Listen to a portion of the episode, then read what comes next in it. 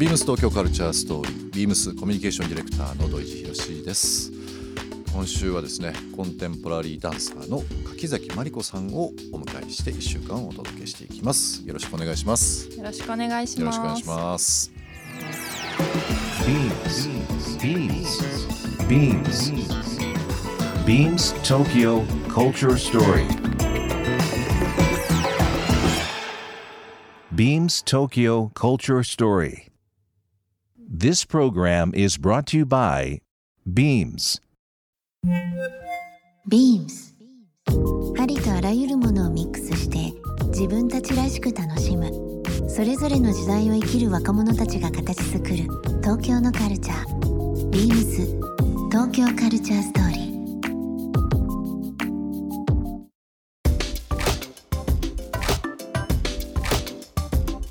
あのー以前ですねちょっとプロフィールをこう拝見したところなんか非常に面白いなと思ったのがイイスラエルの、えーダンスカンパニーにも所属されてたという記事読みましたけどもイスラエルイスラエル。なかなか行く機会ないな。行ったことないんですよ。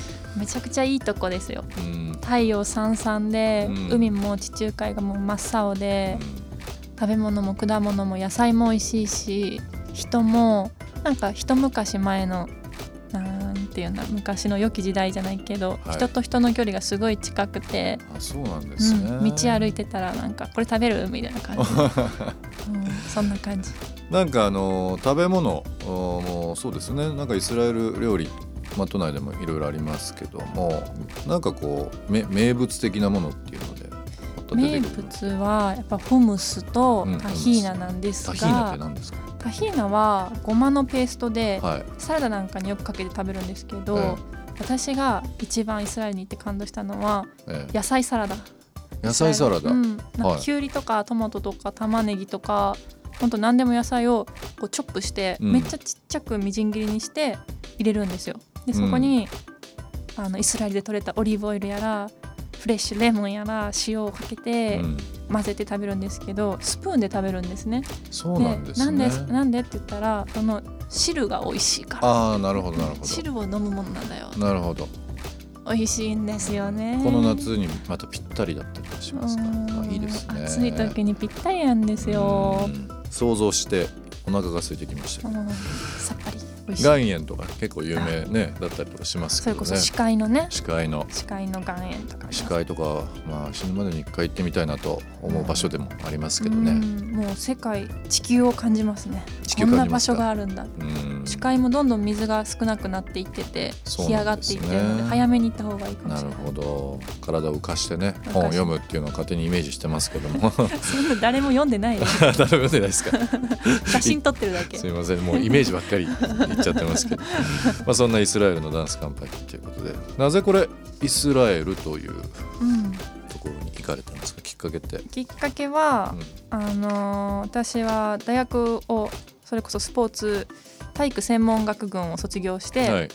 学校の先生になろうかなと思ってたんですよ、うん体育の先生、でもダンスをしてみたいなと思ってでダンスをするんだったらどうせダンサーなんていうリスキーな意味わからない職業に就くんだったら、本当にこの世界で一番自分が面白いと思うところに行こうと思って、大学生中にニューヨークに旅に行ってみたり、うん。ヨーロッパをうろちょろしてみたりしててうんどれもこれもしっくりこないなと思ってた時に埼玉芸術劇場で、はい。このイスラエルの私が入っバットシェバというバッドシェバですか？そう。はい。バットシェバダンスカンパニーが公演をしに来てて、うん。イスラエルってどこやと思いながら、うん、のあそれまではい一回も行ったことなかったうん全然知らなくって、え見た瞬間にああもうこれがしたいこの生き物たちと一緒に踊りたいと思って、でその夏にイスラエルに飛んで行ってワークショップ受けたり国の雰囲気見たりして、あここでなら生きていけると思ってその翌年にオーディション受けて、あそうなんですね。受うん。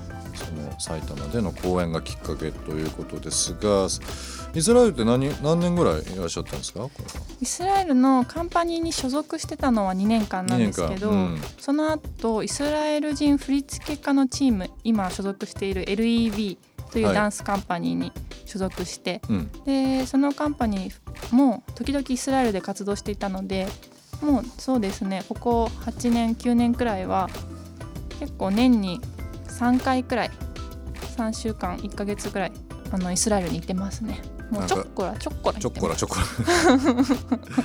暮らし面っていうのはどういうですか？生活スタイルというか、まあ、本当にいろんな、まあ、人種もそうですし、まあ、まあもちろんその宗教問題とかでもニュースでね上がってますけども、非常にこのあの、まあ、時事的なネタっていうことも含めてニュースっていうことも含めて非常にこうニュースがとしては出るイスラエルではありますけど実際住んでみてどういうところでした？一番印象に残るのは人のうん人のていうのオープンさはい、受け入れるあの近さとあとはスピード感ですね。何をするにしてももうやろうと思ったらちゃちゃっとやっちゃったりとかして、うん。企画でも何でもその日に思いついたことが次の日には実現してるみたいなスピード感があることとうん。あとはイスラエルってすごい若い国なんですよね、うん。第二次世界大戦後にできた国で。そうですよね。うん。うん、で世界中のユダヤ教徒はい。という人たちがイスラエルに集まってきて作った国なので本当にもうロシアからヨーロッパからもういろんな文化がそこで混じったんですね。うんうん。でその混じったことによって、まあ、ダンスもその一つだとは思うんですけど、うん。いろんなアートとか音楽とかファッションもこう発達していってうん。あの若いこうクリエーションの渦がすごい渦巻いてる感じですね。最近はスタートアップも結構そうですね、ん。あのいろんなベンチャーとかいろんなところでも世界的にもそうですし結構こう企業としても、うん。まあなんかいろんなブランドにしてもあのイスラエル発っていうのはよく聞きますし、ね。あとはまあ金融周りですかとかもよく聞きますからね。非常になんかこう世界を牛耳ってるとそう。頭が良くて世界を牛耳っててという。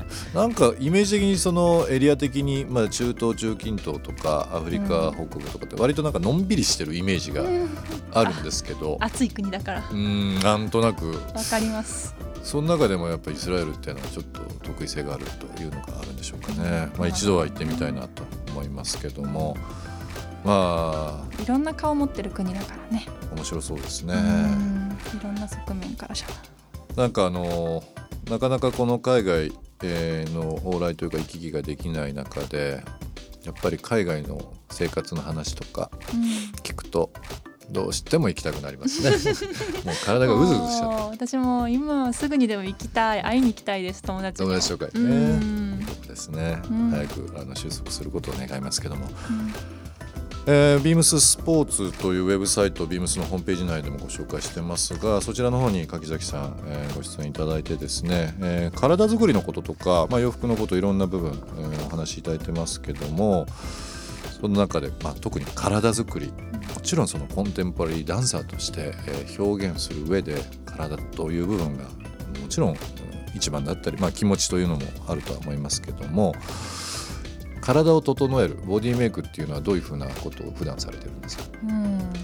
あのこういう時期に入る前はもう本当に日常的に朝から晩まで踊ってたからあんま考えなくてよかったんですよね。うんうん。もうほっといてても活動してたらいい体になっていくみたいな、うん。でもこういう時期になってやっぱり踊りとか舞台がちょっと遠くなってそうすると自分で意識的にあのケアしていかなきゃいけない、うんで私にとっては一番大事なのは心と体のつなぎ目はい。を合わせることでどうしても体が動いてないと脳みそばっかりがいっぱい働いてあの体が経験してないことを脳みそが考えたりとかして。うん。でもダンスしてる時は体が実際にその瞬間に感じていることを脳みそも一緒に冷たいとか痛いとかと一緒で考えたり感じたりしててなるほど。そのつながりを失わないようにっていうのをずっと意識してましたね。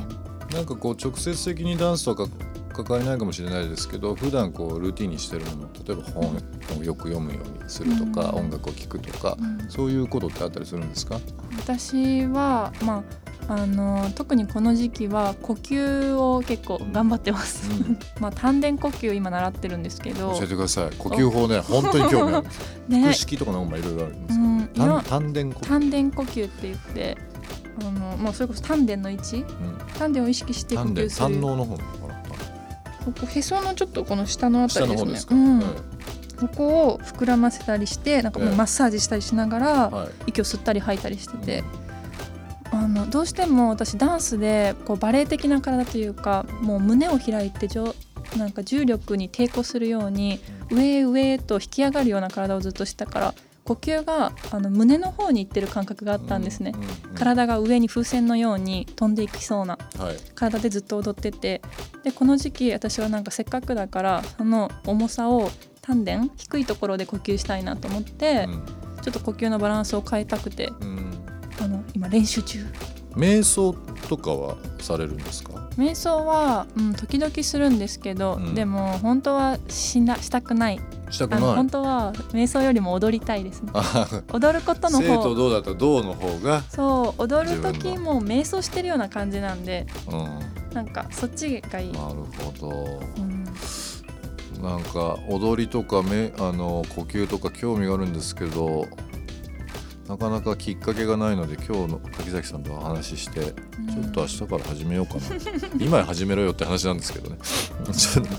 本当にね呼吸法はめちゃめちゃ興味がありますよね。もう本当にあの長い息を長い時間かけて吐くっていうのを、まあ、3回でも4回でも少しの回数でも続けただけでう、ん。うん、いろんなことが変わります体、うん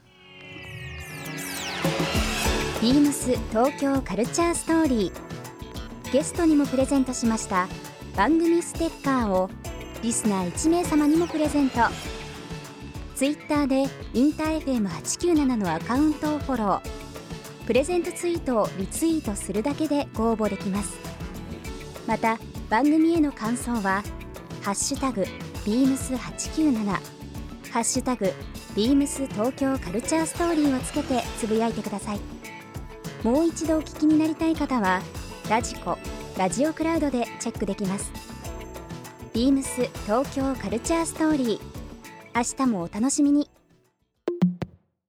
beams ビーミングライフストアバイビームスララポート東京ベイ店の大林博です。当時、バイク関連の洋服屋で働いていました。ある日雑誌を見ていたら、ビームスがプロデュースしたバイクが雑誌に掲載されているのを見て、かっこよくて感銘を受けました。こんな面白いことをする企業で働きたいと思い、すぐに履歴書を出しに行きました。実際入社し、常に新しいことに挑み続ける会社だと実感しています。beams 東京カルチャーストーリー Beams Tokyo Culture Story. This program was brought to you by Beams.